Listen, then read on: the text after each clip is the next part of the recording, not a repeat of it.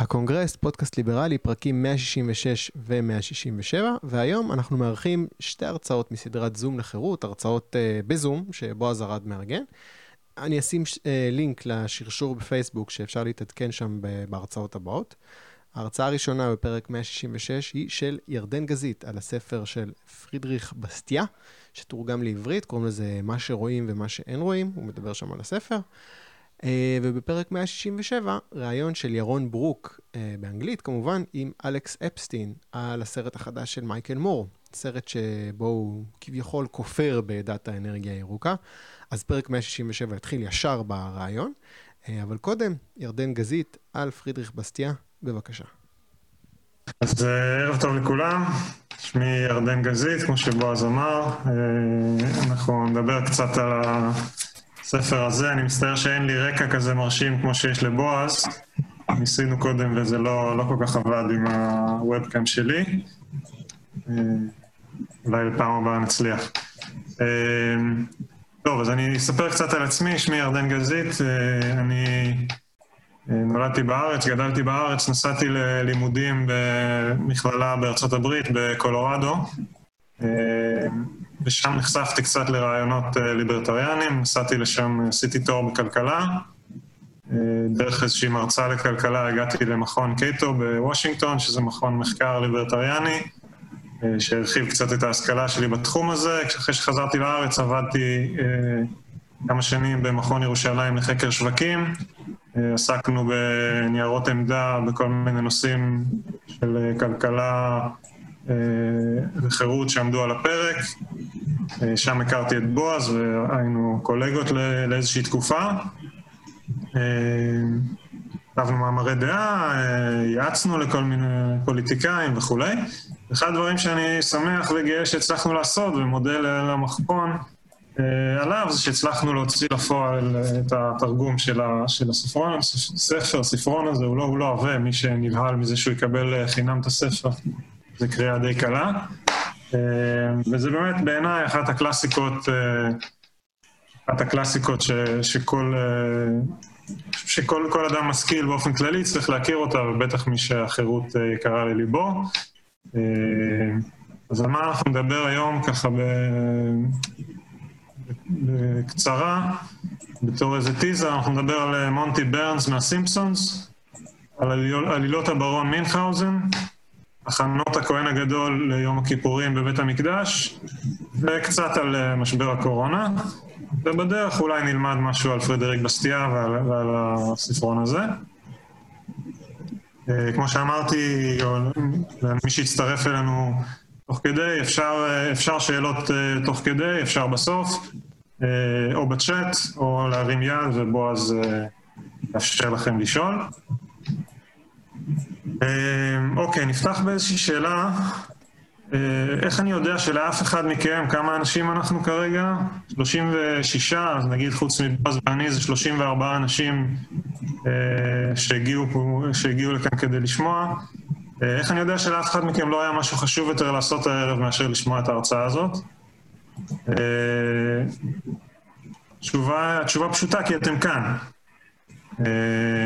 והסיבה שאתם כאן, זאת אומרת, ויתרתם על דברים אחרים, ואני מניח שאתם אנשים רציונליים, והסיבה שוויתרתם על הדברים האחרים היא כי, אה, כי שווה לכם, זאת אומרת, כי אתם מעדיפים להיות כאן, אתם מקבלים, או לפחות מצפים לקבל, מקווים לקבל יותר ערך מה, מהמפגש הזה, מאשר אה, כל, כל דבר אחר שהייתם יכולים לעשות בזמן הזה.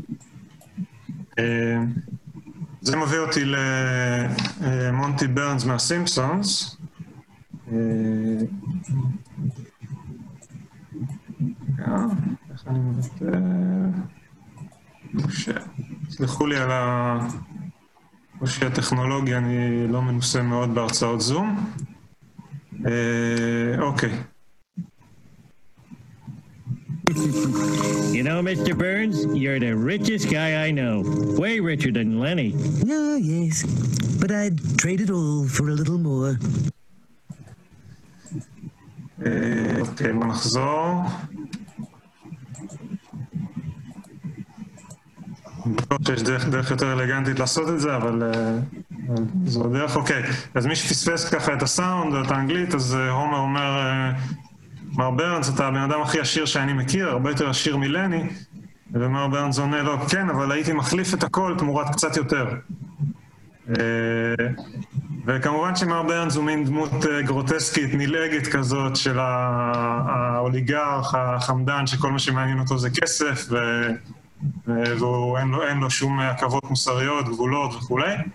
אה, אבל לצורך העניין, לצורך, ה... לצורך הערב הזה, אה, הוא סוג של דוגמה לרציונליות בעצם.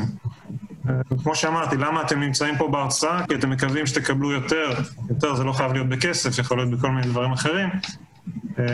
כל אחד מה שחשוב לו ומה שמעניין אותו, יותר מאשר אלטרנטיבות. ותכף אנחנו נראה איפה זה מתחבר לבסטיה. אה, אז בסטיה חי בעצם במחצית הראשונה של המאה ה-19 בצרפת, אה, תקופה מאוד אה, סוערת באופן כללי ובצרפת בפרט. בתור ילד הוא חווה את מלחמות נפוליאון, כמה הפיכות של מתחים בין המלוכנים לרפובליקנים, מתחים סביב זכויות ההצבעה שהיו בהתחלה מוגבלות לבעלי נכסים בלבד ולאט לאט הלכו והתרחבו לזכות הצבעה אוניברסלית, התרחבות של האימפריה הצרפתית, כיבוש אלג'יריה וכולי. אז בסטיה, או קלוד פרדריק בסטיה, שזה שמו המלא, נולד ב-1801 בדרום מערב צרפת, לא רחוק מהגבול עם ספרד, למרגלות הפירנאים. היה בן למשפחה של אה, סוחרים, יצואנים, יבואנים, אנשי עסקים. אה, התייתם מהוריו בתור ילד אה, די צעיר, בגיל תשע מת אביו, ואימו מתה כמה, כמה שנים לפני כן. גדל אצל סבו וסבתו, ששלחו אותו לאיזשהו בית ספר ייחודי של אחד המנזרים הנוצרים, בית ספר פרטי. אה, ששם הוא זכה לחינוך די ליברלי, אה, והוא רוב ימיו היה איש עסקים באזור דרום מערב צרפת. אה, רק למעשה כל ההגות שלו, שהיא הגות ענפה גם, גם בתחומים, גם בעומק וגם פשוט בכמות של הפרסומים שהוא פרסם, הכל נעשה בשש השנים האחרונות לחייו, מ-1844, שהוא החליט, מסיבה לא ברורה, לעבור לפריז, ולהתחיל אה, לעסוק בעסקי ציבור. ולפני כן עוד היה אה, סוג של שופט שלום בעיירה שלו, שבה הוא גר בדרום מערב צרפת, אבל מבחינת עיתונות, פובליציסטיקה, פוליטיקה, כלכלה, פילוסופיה וכולי, כל זה קרה רק בשש השנים האחרונות של חייו. הוא היה חבר פרלמנט בצרפת אחרי המהפכה של 1848. אה, היה חבר פרלמנט קצת מוזר, באופן במובן זה שהוא הצביע לפי צו מצפונו ולפי איך שהוא ראה לנכון, ולא לפי איזושהי משמעת סיעתית כזאת או אחרת, וכעסו עליו אה, גם מימין וגם משמאל על זה. אה, ניכנס אחר כך קצת, קצת לדוגמאות. אה, אז זה רקע, רקע על, על האיש ועל. ועל התקופה, בוא נאמר ככה. Uh, העיקרון המרכזי, כמו שאמרתי, הוא כתב על כלכלה, על uh, פילוסופיה פוליטית, על משפט, הוא כתב אפילו קצת על בלשנות. היה איש, איש די משכיל, ידע לא מעט שפות, איש, איש אשכולות נאמר. עיקר, עיקר העיסוק שלו היה בתחום הכלכלי. העיקרון שהוא, לפחות בספר הזה, הוא כתב עוד הרבה, אה, אבל גם בהרבה מקומות אחרים, אה, עיקרון שהוא על, על פניו אה, ברור מאליו, אבל הוא הרבה פעמים לא מה שקורה בפועל, הוא שניתוח שלם של בעיה כלכלית חייב להתייחס למכלול ההשלכות שלה על כלל הציבור בטווח הארוך, ולא להתמקד רק בהשלכות הנגלות לעין על קבוצה מסוימת בטווח הקצר. אה, בעצם הוא טוען פה בחיבור הזה, מה שרואים או מה שאין רואים, שלכל פעולה יש את ההיבט, התוצאה המיידית שלה שרואים אותה, ויש עוד כל מיני תוצאות שלא רואים אותן, ואפשר, אם אנחנו מקדישים לזה מחשבה, אפשר אולי לצפות אותן, אה, והרבה פעמים מתעלמים מהן ומקבלים החלטות שגויות. אה, זה עיקרון שאני חושב שהוא צריך להיות, צריכה להיות עליו הסכמה רחבה, הוא לא, הוא לא משהו שהוא, במחלוקת, אבל הרבה פעמים זה לא כל כך פשוט לצפות את ההשלכות של כל הצעדים האלה. אה, הייתה לו תרומה, בוא נאמר ככה, התרומה שלו באופן כללי אה, הייתה בהמחשה בצורה מאוד מאוד דלילה, ברורה, שנונה, אה, של עקרונות כלכליים שבדרך כלל הם יותר מורכבים, או שכלכלנים אחרים כתבו עליהם בצורה יותר טכנית ומורכבת ומסובכת. אה, הוא כתב בשפה שכל אחד יכול להבין, גם, גם פרופסור לכלכלה וגם נהג מונית ואפילו פוליטיקאי. אה, ואחד המושגים שהוא, שהוא טבע, הוא, הוא לא טבע את המושג בעצם, המושג נטבע רק 60, בערך 60 שנה אה, אחרי מותו, אבל אחד הדברים שהוא עוסק בהם הרבה זה הנושא של עלות אלטרנטיבית. אה, באנגלית קוראים לזה opportunity cost, בעצם העלות האלטרנטיבית של כל פעולה שלכם, היא מה שהייתם יכולים לעשות עם אותם משאבים, אה, אם לא הייתם עושים את הפעולה הזאת. לצורך העניין, היום, הזמן שהקדשתם למפגש הזה, ויתרתם על, על דברים אחרים, מה שוויתרתם עליו זה העלות האלטרנטיבית שלכם. אה, מר ברנס, כשמציעים לו את העסקה, אה, העלות האלטרנטיבית זה ההון שלו, הוא בעצם מוותר על כל הונו, והוא יהיה מוכן לוותר עליו רק תמורת הון יותר גדול. אה, הוא אהב מאוד לעשות צחוק מהטיעונים של יריביו בצורה של רדקטיו עד אבסורדו, מוכחה בדרך השלילה. לקחת את העיקרון של המתנגדים שלו ולהוביל אותו לקצה או לאן שהוא מוביל, ולהוכיח שיש שם איזושהי סתירה או איזושהי אבסורד, ולכן הטיעון שלהם הוא לא נכון. אחד המשלים הכי ידועים שלו זה משל החלון השבור, אני תכף אקריא לכם כאן מהספר. והוא מדבר על הנושא הזה של ה... opportunity cost, העלות האלטרנטיבית. אז אני אקריא. האם הייתם מעולם עדים לכעסו של מר כהן כאשר עלה בידי בנו המוכשר לשבור את חלון הראווה של חנותו? אם ראיתם את המחזה, ודאי ראיתם גם את חבר המרעים, כשלושים במספר, שביקשו להציע לבעל הבית מילות תנחומים מוכרות. בכל רע יש טוב, התעשייה נבנית מתאונות כאלה. כולם צריכים להתפרנס. מה היו עושים הזגגים אילולא נשברו חלונות מדי פעם? מאחורי נוסחת ניחומים זו מסתתרת תיאוריה שלמה, שראוי לתפוס אותה בשעת פעולה במקרה פשוט שכזה, שכן זו התיאוריה הפועלת לצערנו ברוב המוסדות הכלכליים שלנו. נניח שיש להוציא שישה פרנקים על מנת לתקן את הנזק. אם יבואו ויאמרו לי שהתאונה הזרימה שישה פרנקים לתעשיית הזגגות, שהיא מעודדת תעשייה זו בערך של שישה פרנקים, אסכים. אין לי כל השגה. הטיעון נכון. הזגג יגיע, יעשה את עבודתו, יגבה שישה פרנקים, יחכוך כפיו בסיפוק ויברך בליבו את הילד. זה מה שרואים. אבל אם על דרך ההיקש מגיעים למסקנה, כפי שעושים לעיתים קרובות מדי, שטוב לשבור חלונות, שהדבר גורם לתנועה של כספים ומעודד את התעשייה באופן כללי, עליי לזעוק. ייצרו כאן. התיאוריה שלכם מסתפקת במה שרואים, ואינה לוקחת בחשבון את מה שאין רואים. אין רואים שמכיוון שבעל החנות הוציא שישה פרנקים על דבר אחד, הוא לא יוכל להוציא אותם על דבר אחר. אין רואים שאילולא היה עליו להחליף חלון שבור, הוא היה מחליף את נעליו הבלויות, או מוסיף ספר למדף הספרים שלו. בקיצור, הוא היה עושה בששת הפרנקים שלו שימוש כלשהו שאתה אינו יכול לעשותו. בואו נעשה חשבון לתעשייה בכללותה. החלון נשבר ושישה פרנקים זרמו לתעשיית הזגגות. זה מה שרואים. אילולא נשבר החלון, שישה פרנקים היו זורמים לתעשיית הנעליים, או לכל תעשייה אחרת. זה מה שאין רואים. אם לוקחים בחשבון את מה שאין רואים, דהיינו עובדה שלילית, כשם שלוקחים בחשבון את מה שרואים, דהיינו עובדה חיובית, מבינים שאין שום השפעה על התעשייה בכללותה או על כלל העובדים במדינה, בין שחלונות נשברים ובין שאינם נשברים. עתה נעשה את חשבונו של מר כהן. במקרה הראשון שבו נשבר החלון, הוא הוציא שישה פרנקים, וקיבל תמורתם בדיוק את מה שהיה לו קודם לכן, חלון מבריק.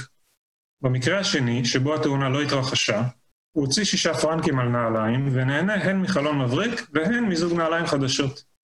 מכיוון שמר כהן גם הוא חלק מהחברה, יש להסיק כי החברה בכללותה, אם לוקחים בחשבון את הנזק והתועלת, הפסידה את ערכו של החלון השבור. סליחה.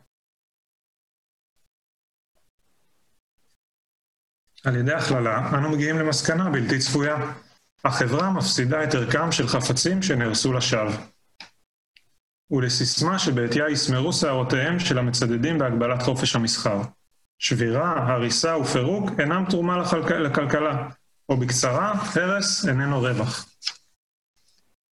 מה תאמרו על כך מפקחי התעשייה, חסידיו של מרסן שמן, אשר חישב בדיוק כה רב את הרווח שתפיק התעשייה משרפתה של פריז, עקב הבתים שיהיה צורך לבנות מחדש.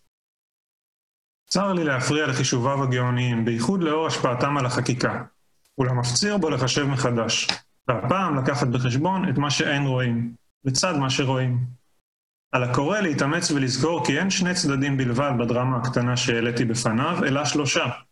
הראשון, מר כהן, מייצג את הצרכן, שההרס הפחית את עושרו בשישה פרנקים. השני, הזגג, מייצג את היצרן, שהתאונה עודדה את תעשייתו. השלישי הוא יצרן הנעליים, או כל יצרן אחר, שהכנסתו פחתה באותה מידה שהכנסתו של הזגג גדלה. הדוגמה השלישית היא זו שנמצאת תמיד בצל, ושמגלמת את מה שאין רואים, למרות היותה מרכיב חיוני במשוואה. היא זו אשר תלמד אותנו בקרוב, כי באותה מידה שבה אבסורדי לראות רווח בהרס, אבסורדי לראות רווח בהטלת מגבלה, שכן אחרי ככלות הכל, מגבלה כמוה כהרס חלקי. ואכן, בשורש כל הטיעונים בעד הגבלות, לא תמצאו אלא פרפרזה על אותה אמרה עממית. מה היו עושים הזגגים אילולא נשברו חלונות מדי פעם? טוב, אז מכאן הוא עובר לכל מיני דוגמאות, כאלה שהוא שמע בפרלמנט הצרפתי, אה, על למה המדינה צריכה להתערב ולעשות כך ולעשות אחרת, ואיפה היא מפספסת את מה שאין רואים. אני עובר רגע לברון מינכאוזן. אה, שאתם רואים אותו כאן בתמונה, מנסה לחלץ את עצמו מהבוץ על ידי משיכה של השערות שלו, אה, והוא בעצם ככה הוא אה, מוכיח את חוזקו על זה שהוא מצליח לחלץ את עצמו בעצמו, זה כמובן נוגד את חוקי הפיזיקה. ובעצם איפה זה, איך זה מתקשר למשל לחלון השבור, כשאתה רואה רק צד אחד של התמונה, אתה יכול לחשוב שאתה מסוגל להוציא את עצמך בכוח השערות שלך, לחלץ את עצמך מהבוץ, אבל כשאתה רואה את כל התמונה, אתה מבין שאתה לא יכול. אה, ואני, ואני עובר פה לדוגמה, היא, אני מרגיש קצת לא נעים לבחור בשלי יחימוביץ', כי היא כבר לא איזושהי דמות ציבורית אה, משמעותית, ובאמת שהסוג אה, ההיגיון הזה, או חוסר ההיגיון הזה, אה, נמצא בכל, בכל הספקטרום הפוליטי, אבל הציטוט הזה הוא פשוט כל כך uh, תופס את העניין בצורה ברורה שלא יכולתי, לא עמדתי בפיתוי. מעמד הביניים נאלץ לשלם מכיסו את מה שמגיע לו בדין. אוקיי, אז, אז מי, זה, מי זה מעמד הביניים? מעמד הביניים זה... אפשר, אפשר לדון פה על הגדרות, אבל בסופו של דבר ברור שמעמד הביניים הוא המעמד המשמעותי מבחינה כמותית, וברור שכל מה שנותנים לו כי מגיע לו בדין, בסופו של דבר החשבון יגיע בחזרה אליו. וזה לא אני אומר, זה אומר המפא"יניק פנחס ספיר ב-1966. עובדי מפעל קיבלו תוספת שכר, מי יכול לשלם אם לא הצרכן? ואם אומרים הממשלה תשלם, מהיכן תיקח כסף אם לא ממשלמי המיסים? אם מישהו לוקח, מישהו אחר חייב לתת, ואין זה אלא אותו אזרח עצמו. סבורני שרבים בארץ עדיין חיים באשליה מסוימת, והממשלה היא גוף השואב כספים מבחוץ.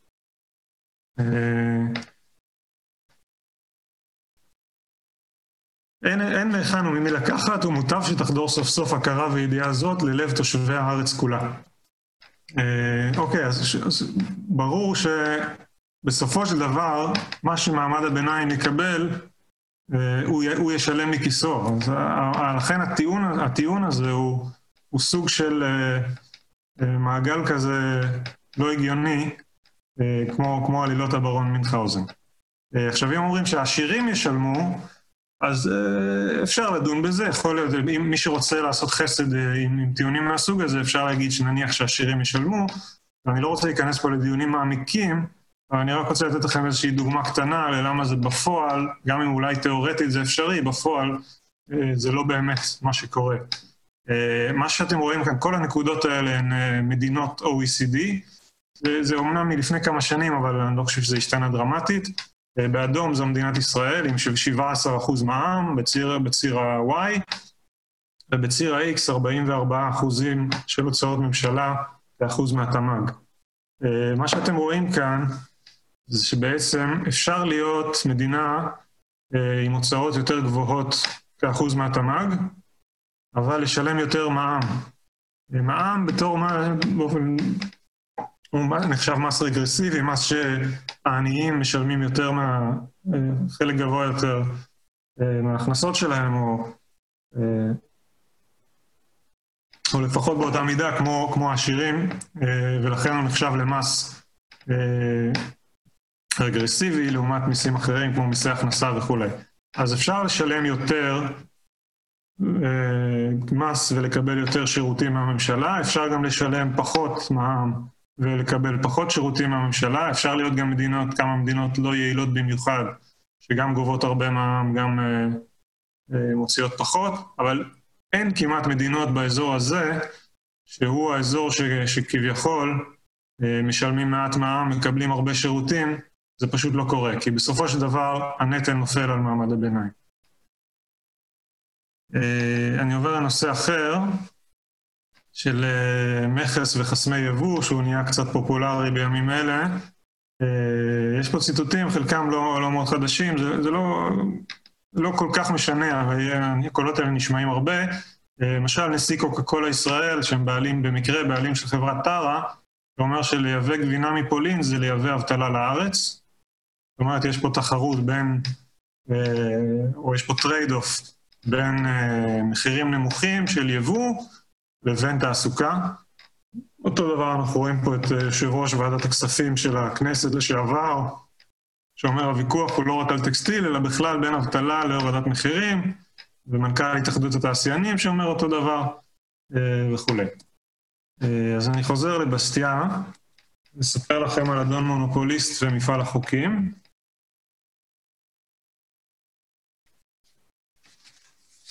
אדון מונופוליסט משקיע את זמנו והונו בקריאת ברזל מאדמותיו. מכיוון שהטבע היה נדיב יותר כלפי הבלגים, הם מכרו לצרפתים ברזל במחיר נמוך יותר מאשר מר מונופוליסט.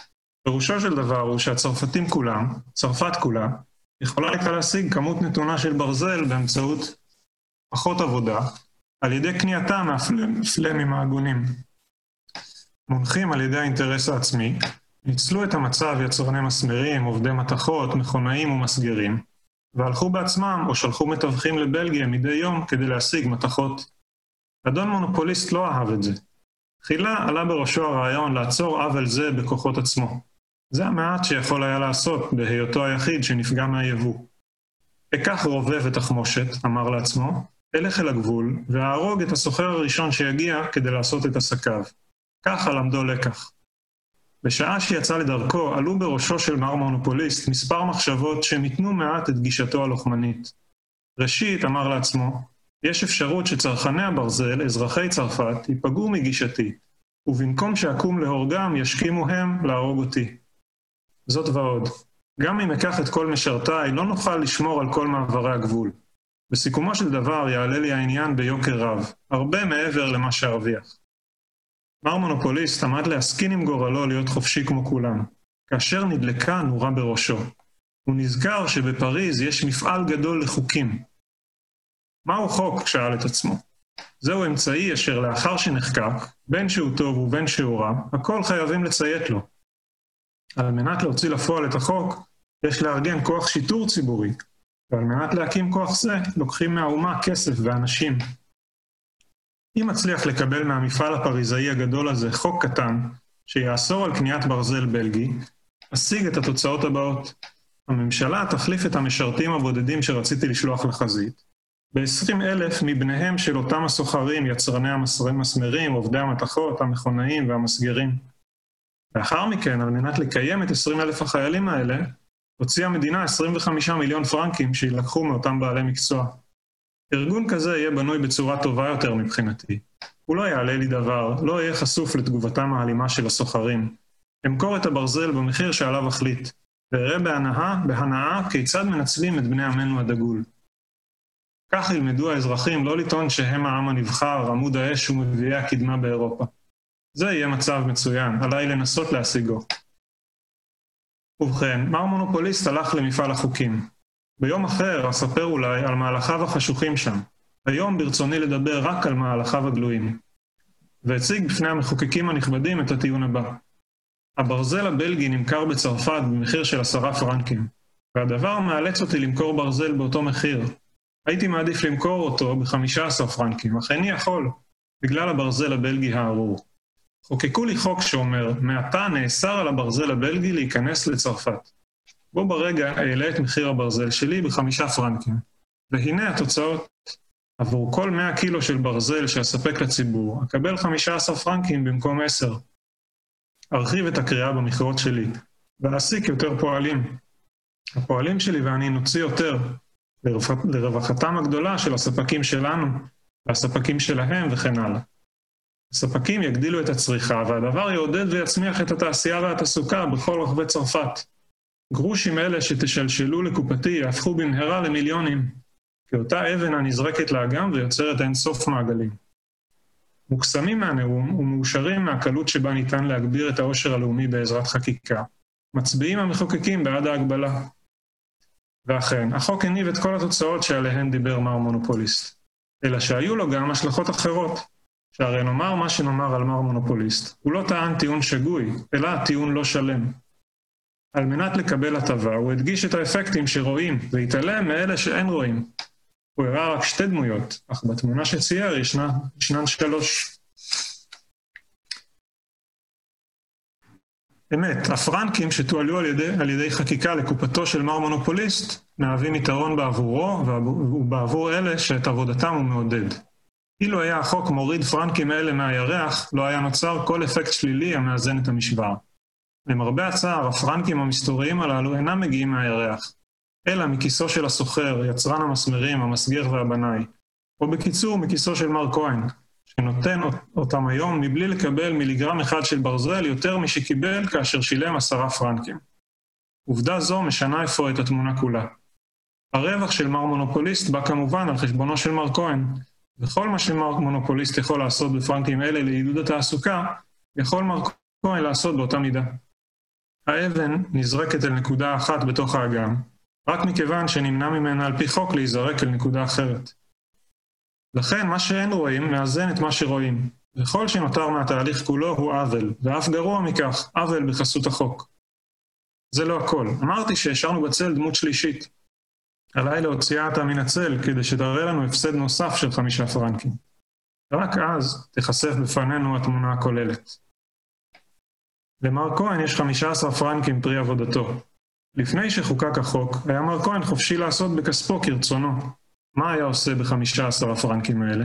הוא היה קונה בגד אופנתי בעשרה פרנקים, ובאמצעות בגד זה הוא היה משלם, או שהמתווך, המייצא והמייבא היו משלמים בעבורו על הברזל הבלגי.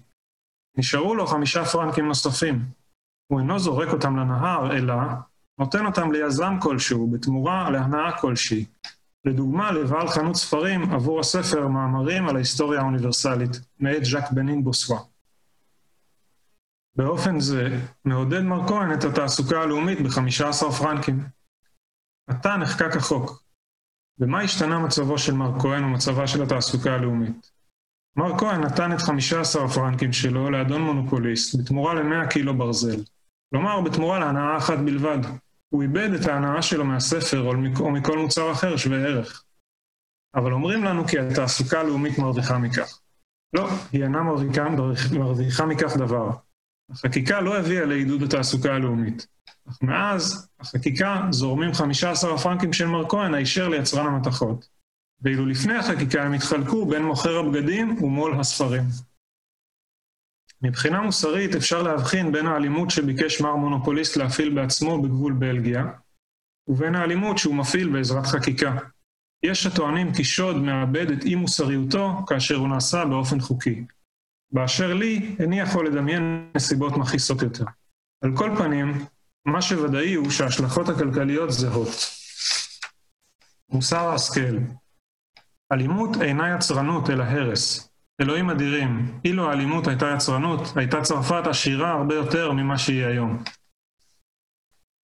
אה, אוקיי, אותם, אותם טיעונים מלפני 170 שנה של אבטלה לעומת מחירים וכולי, אה, אני מביא את הגרף הזה כדי להראות מה שבסטייה כבר הראה אז, שהיבוא והייצוא הולכים יד ביד. זאת אומרת שהגבלת יבוא היא גם הגבלת ייצוא למעשה, דרך מנגנון שער החליפין, ורואים את זה מצוין בגרף הזה. אה, מה שעוד אפשר לראות, וגם זה נתונים קצת ישנים, אבל הם לא, הם לא השתנו באופן מהותי, זה שהאבטלה והיבוא, ש, שלכאורה הולכים יד ביד, הם בעצם במגמות הפוכות כל הזמן. וזה לא, לא שמפה אפשר להשיג סיבתיות, זה בדרך כלל בתקופות טובות כלכלית יש יותר יבוא ויש פחות אבטלה, ובתקופות פחות טובות יש יותר אבטלה ופחות יבוא, אבל זה בוודאי לא שאחד גורם, גורם לשני. בסטייה כתב, גם אחד הכתבים המפורסמים שלו זה סוג של פרודיות של אה, הגחכת אה, טיעוני היריבים. הוא כתב עתירה שמאת יצרני הנרות שדורשים לחסום את המתחרים שלהם, אה, המתחרה הזר, שהוא בעצם מונע מהם מתחרה בתנאים לא שווים, שהם לא יכולים להתמודד באותם תנאי תחרות, ולכן דורשים שיחסמו את כל ה... אה, את המתחרה, אה, והמתחרה הזה הוא השמש.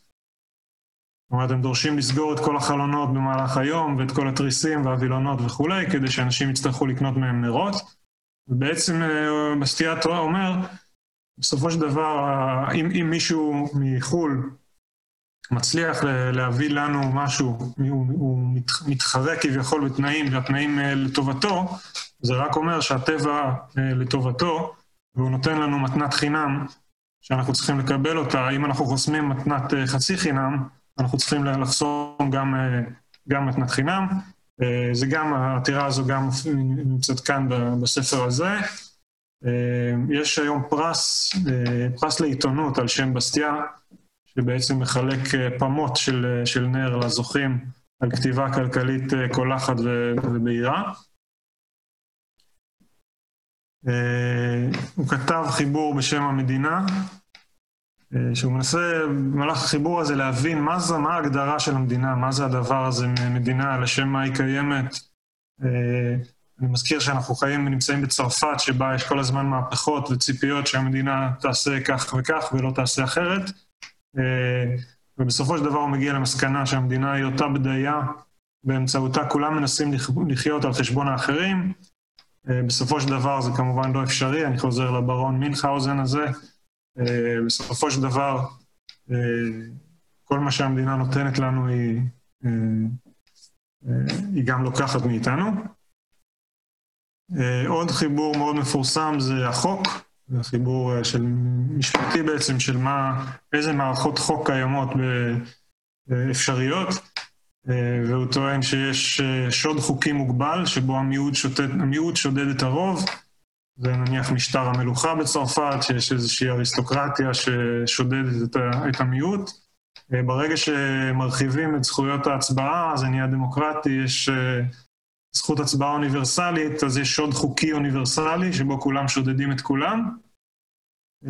ויש גם אפשרות למשטר שבו שוד אינו חוקי, אה, והוא טוען שעד יום, יום מותו הוא יטען למען עיקרון זה במלוא ריאותיי, או במלוא ריאותיו, אשר לצערו האוויר בהן הולך ואוזל ואינו מספיק. כתב את זה כבר כשהוא היה חולה, כנראה, לא, לא יודעים, או, או בשחפת או בסרטן הגרון, אה, מה שמנע ממנו, גם בעצם אה, הוא מת בגיל 49, מנע ממנו המשך של הקריירה שלו גם כפוליטיקאי, גם כפובליציסט, גם ככלכלן. אני עובר קצת ל... אלה הדוגמאות שאני אביא היום מהכתיבה, אפשר אחר כך אה, להעלות עוד, עוד נושאים. אני רק אה, לקראת, אה, לקראת סיום, סיום החלק הזה, לפני שפותחים לדיון ולשאלות, אני רוצה לדבר טיפה על משבר הקורונה, להראות לכם איפה זה רלוונטי. אז יש לנו, אנחנו יודעים שאנחנו מקבלים, קיבלנו מענק של 500 שקלים לילד במהלך משבר הקורונה, ופרופסור עומר מואב כתב, אה, כתב יפה לאחרונה. אה, הבנתי שהרבה מהמשפחות מהמעמד הבינוני גבוה מתכוונות לתרום את ה-500 שקל הם קיבלו לכל ילד שבאמת צריך. כל שקל שהממשלה נותנת לציבור הוא גזירה על הציבור של יותר משקל, בגלל הנטל העודף של המס. ועבור משפחות בשני העשירונים העליונים זה כנראה הרבה הרבה יותר משקל. אתם וילדיכם ונכדיכם משפחות יקרות ונדיבות, תשלמו מיסים על כל שקל שקיבלתם בתוספת ריבית. ולא רק את השקלים שאתם קיבלתם, גם שקלים שאחרים קיבלו. בעיקר משפחות דלות הכנסה ועתירות ילדים.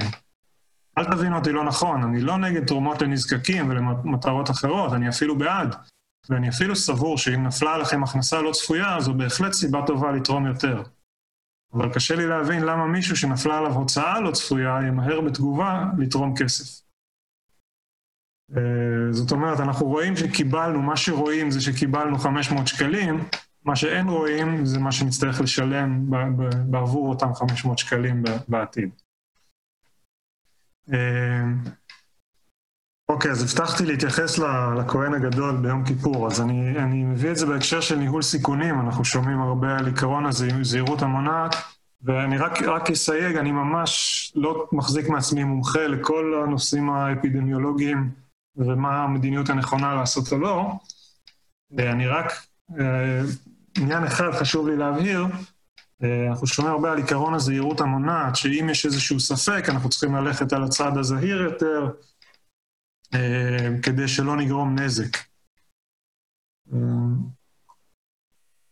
אז ביום כיפור, בזמן שבית המקדש היה קיים, הכהן הגדול, זו הייתה הפעם היחידה בשנה שהוא נכנס לקודש הקודשים בבית המקדש.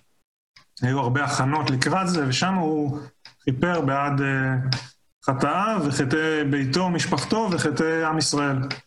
Uh, זאת אומרת, זה לא, לא סתם פיקוח נפש, זה משהו בעל חשיבות עצומה. ויש דיון במסכת יומא במשנה uh, על כל ההכנות שהכהן הגדול צריך לעשות ביום כיפור. אה, הוא, הכהן הגדול צריך להיות נשוי, זה החוק, הוא צריך לכפר בעדו ובעד ביתו, ביתו זה משפחתו, אשתו. אה, שבוע לפני אה, יום כיפור, מפרישים אותו לאיזשהו מקום צדדי בבית המקדש, שם הוא, הוא מתבודד ולא רואה אף אחד, כדי שהוא לא יטמא בצורה כזאת או אחרת, ואז יהיה צריך, בעצם הוא לא יוכל לעשות את תפקידו ולכפר על חטאי עם ישראל.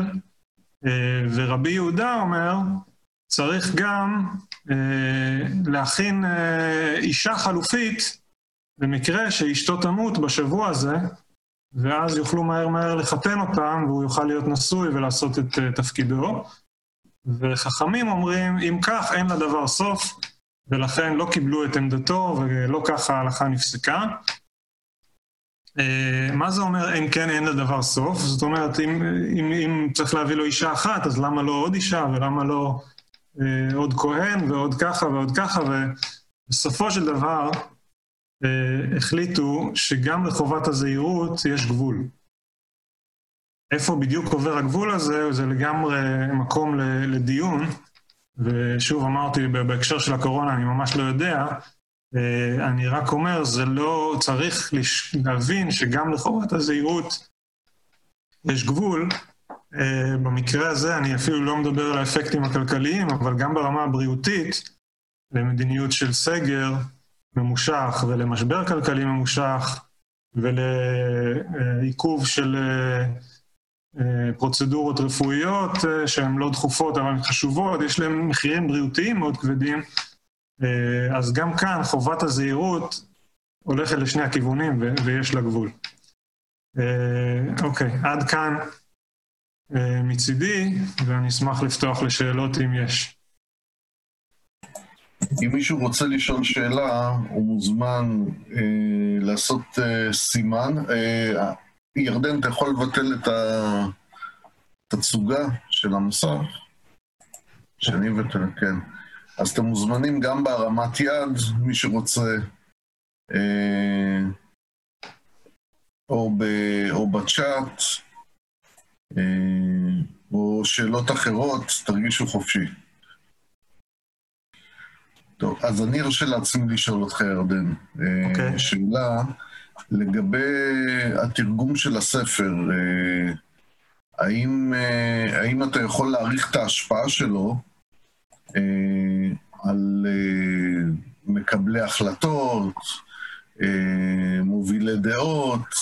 האם הצלחת לקבל איזה פידבק מאז התרגום שלו על מישהו ששינה את דעתו בעקבות הקריאה בספר? תראה, זו תמיד שאלה, כשהצעתי את הפרויקט הזה לקורין, שנמצאת איתנו גם, אני רואה, אז הייתה שאלה באמת במנדט של המכון הזה, שהתפקיד שלו זה לנסות להשפיע על מדיניות, למה, למה זה רלוונטי לו לתרגם ספר כזה. אז, אז אתה יודע, זה גם עניין של טווח קצר וטווח ארוך, אם אני חושב ש... בסופו של דבר, כמו שמילטון פרידמן אמר, פוליטיקאים מגיבים לתמריצים, ומה שחשוב זה לא שהאנשים הנכונים יהיו ב, בעמדות ההשפעה, אלא שלאנשים הלא נכונים בעמדות ההשפעה יהיה את התמריץ לעשות את הדבר הנכון. וזה קורה בעצם בשיטה דמוקרטית, זה קורה אם הציבור דורש מהם לעשות את זה. ובשביל זה הציבור צריך להשכיל ולדעת איך, איך להסתכל על, על שאלות ומדיניות, ככה שאני לא, לא כיוונתי את התרגום הזה לחברי כנסת או לאנשים שמשפיעים על מדיניות בצורה ישירה, אלא זה משהו שהוא תהליך יותר ארוך. אה, אני כן יודע שדוקטור מיכאל שראל, שהיה הכלכלן הראשי במשרד האוצר, אה, ציטט את אה, בסטיה במכתב ההתפטרות שלו, על רקע, נדמה לי זה היה תוכנית מע"מ אפס על הדירות של לפיד. כן.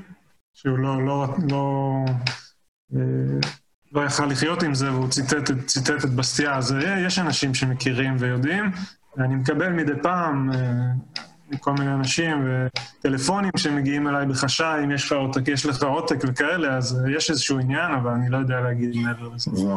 אז את החלק של העותקים פתרנו עכשיו. קורין, את רוצה להגיד משהו על תוכניות עתידיות בתחום הספרות? כן, בהחלט. אז דווקא יש לנו עכשיו פרויקט שיכול להיות שזה יצא עם שיתוף פעולה עם Fraser Institute ולעשות עוד תרגונים של כמה ספרים. ואני רוצה להגיד, ירדן, שזה ממש היה פרויקט אה, מאוד קטן בהתחלה, אבל uh, בסוף זה כמה שנים, אני חושבת שזה כמעט עשר שנים שהספר הזה אה, עדיין על, ה, על השוק הרעיונות בישראל, וזה ממש הוסיף הרבה דברים, אני נותנת את זה גם לכל הסטודנטים בסמינר כל שנה. והם כולם אומרים, אה, אנחנו קוראים את זה כי זה מאוד קצר ועל עניין, זה, וזה זה ממש... אה, אז אה, תראי, אם את רוצה עוד, עוד פעם לעשות חלק, תגיד לי. אוקיי, נדבר על זה בשמחה. כן. אני יכול לציין שבאמת יש לנו היום את הספר גם במהדורה דיגיטלית, אה, וניתן להוריד אותה בקוראי העברית, בקורא של חנות עברית, של מנדלה מוכר ספרים.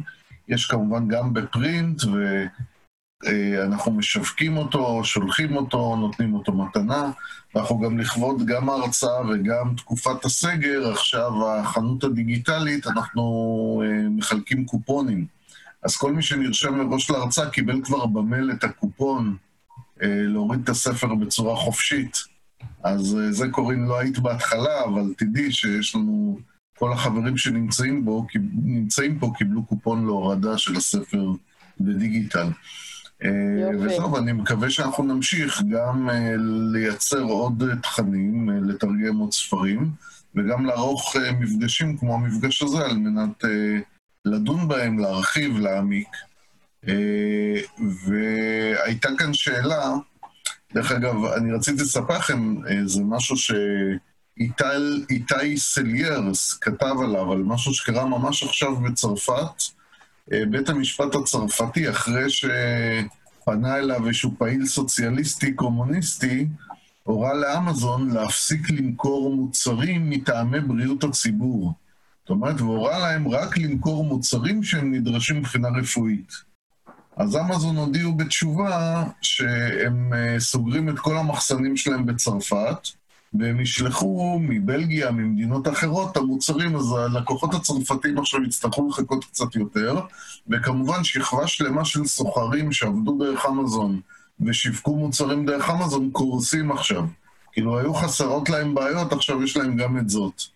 אז uh, זה בדיוק אותו הקטע של מפעל החוקים, והדרך למנף אותו על מנת לחסום, לצורך העניין זה היה עובד שפחד מהתחרות, או איזשהו גורם שפחד מתחרות של אמזון בעסקים אחרים, שונא את העסק האמריקאי, שונא את אמזון, ולמעשה תרם להרס של הכלכלה הצרפתית. אה, אנחנו יכולים להתנחם בזה שאם הם יהיו הרבה יותר גרועים מאיתנו, אולי נקבל עוד קצת עלייה של אנשים טובים, אנשי עסקים, אז, אה, ויעזרו לנו פה במאבק מול הטמטום המקומי, שלא חסר ממנו גם כן. אה, זו, שואל מישהו פה איך ניתן להסביר את המוסריות של הגישה למול הסוציאליזם שקורץ לציבור הרחב. ירדן, אתה רוצה להגיד משהו על מוסר או ש... אני אשמח להתייחס, אבל ניתן לך קודם כל. כן, אז תראה, אני מניח שאתה יודע, בתור אובייקטיביסט אתה תבוא מכיוון של איין ראנד, זה בסדר גמור. אה, אני רוצה להקריא איזשהו קטע קצר בשאלה הזאת, גם כן מכאן, אה, על מתווכים, שהם סוג של שיא התיעוב הקפיטליסטי, ספקולנטים וכולי. Mm-hmm. ובסטיה כותב, הסוציאליסטים ניסו וגם הצליחו לזכות בתמיכה רחבה לתיאוריה ההרסנית שלהם, במיוחד בתקופת הרעב של 1847. הם ידעו היטב כי גם לתעמולה האבסורדית ביותר יש סיכוי לזכות בתמיכתם של האנשים הסובלים. ברם הרעב הוא יועץ רע.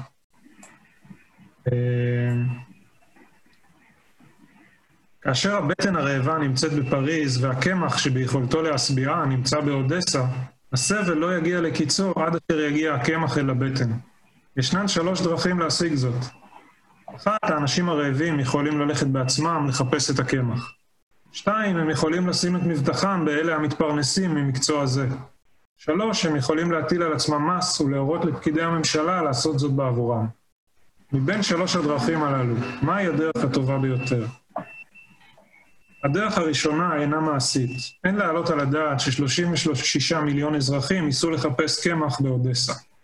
הצרכנים אינם יכולים לפעול בעצמם, ויש להם צורך במתווכים, בין שהם פקידי ממשלה ובין שהם סוחרים. עם זאת, יש לשים לב שהדרך הראשונה היא הטבעית ביותר. בבסיסו של דבר, זוהי אחריותו של הרעב ללכת ולחפש את לחמו. זו מטלה הנוגעת לו ישירות. זה שירות שהוא חייב לעצמו. אם אדם אחר, יהא אשר יהא, נותן לו שירות זה ומבצע בעבורו את המטלה, זכותו לקבל גמול על כך. אני טוען ששירותי המתווכים מבוססים על עקרון התגמול. כך או כך, יש לפנות למתווך. הסוציאליסטים מכנים את המתווך טפיל. נשאלת השאלה, מי מבין השניים, הסוחר והפקיד הממשלתי, הוא הטפיל הפחות מזיק? וכאן הוא ממשיך אה, להסביר למה, הטפיל הרבה יותר מזיק. אנחנו אגב רואים את זה בישראל בצורה מאוד מאוד uh, בולטת בכל מה שקשור למגזר החקלאי. לחסום יבוא, לייצר מכסות, uh, ליצור מחסור, כל, ה, כל הטעויות הכלכליות האפשריות ולהאשים את המתווכים, כן? ואנחנו שומעים מדי פעם את התעמולנים אומרים, אנחנו מוכרים בכך וכך שקלים לקילו, אבל הסופר מעלה בכך וכך אחוזים, הם גוזרים את הקופון ומייקרים את המזון. אה, אז אה, כל החבילה נמצאת בתוך הסיפור הזה, והתוצאה באמת זה שהביצים לא מגיעות, דרך אגב, היום עדי ברמן העלתה פוסט, ששותף גם בקבוצת דיונים, היא נתנה סקירה משנות ה-40 וה-50, כל פעם מחסור בביצים לפני החג, מחסור זה לפני החג. והממשלה תדאג ומתכנסת, והפעם אפילו הפעילו את מה שנקרא המל"ל, המועצה לביטחון לאומי, ישבה על המדוכה וארגנה טיסות של ביצים וכך הלאה. הטיסות האלה כמובן הובילו לכך שביצה עלתה למשלם המיסים שלושה שקלים, אבל מישהו אחר שילם אותם, הוא לא ראה את זה, זה נכנס לחוב שמשלמי המיסים ישלמו. אה, במקום שקל, שזה עולה היום שזה יקר, אז זה עלה שלושה שקלים, אה, על מנת להתמודד עם המחסור. אז זה עיוות אה, טוטאלי. עכשיו, בצד המוסרי אני רק אומר, שבסטיה באמת מגיע לעקרונות המוסר ולהגדרות של מושגי שוד, והוא, אה, הוא אגב, הוא מאוד בוטה, הוא, אה, במובן הזה הוא אה, לא, לא הכלכלן הרגיל, הוא, הוא נכנס לתחום שבו הוא כבר נותן הצהרות נורמטיביות ומוסריות. אה, מהצד השני, אה, אם אני מגיע מהצד של איין ראנד, אז היא פשוט הכירה בעיקרון של זכויות אדם, שלאדם יש זכות על החיים שלו והרכוש שלו, שאנחנו מוותרים על חלק מה... נקרא לזה, יש איזה אלמנט של trade off, שאנחנו מעניקים אה, סמכות לממשלה, אבל באותה, באותה כוונה של לוק, אבל מתוך מטרה שהממשלה תשרת ותגן על הזכויות. אבל אנחנו לא מתכוונים לתת לה בעצם את ה... לוותר על הזכויות שלנו ולהפקיע אותן ולאבד אותן לחלוטין, וזה בעצם מה שפוליטיקאים רבים נוטים להתבלבל ומניחים ששלטון משמעו, משמעו גם הפקעת זכויות, וכבר מתייחסים לזה בצורה קלה מאוד. אה, לחנך את אה, אזרחי ישראל יהיה תהליך ארוך, ופילוסופיות משתרשות לאט. אה, ו... כן. אני רוצה, רוצה להוסיף שזה...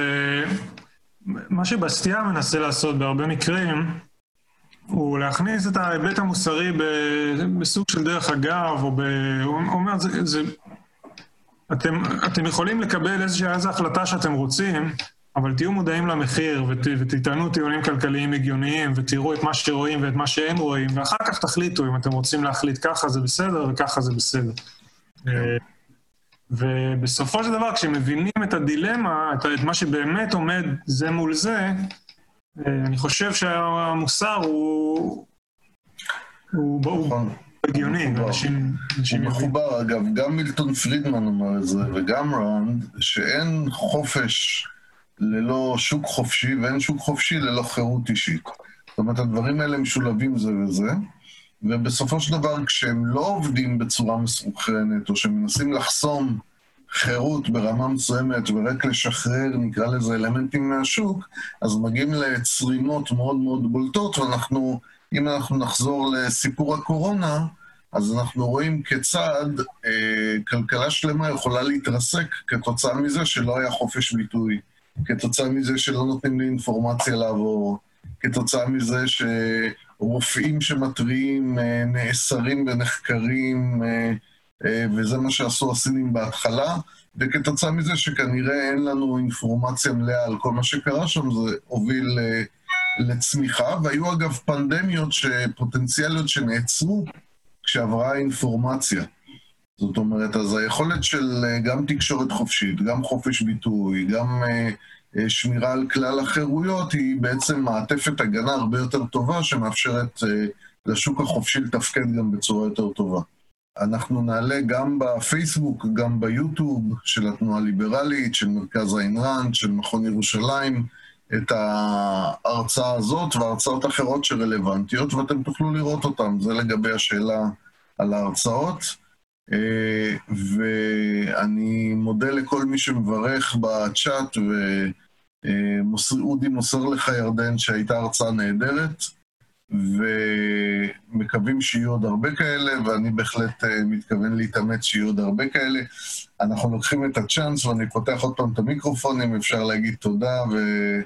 אה, להיפרד בכיף, או להישאר עוד קצת ולדבר, אתם מוזמנים למינגלינג. תודה רבה, תודה רבה. בשמחה רבה. תודה רבה, שמחתי. בכיף, יופי.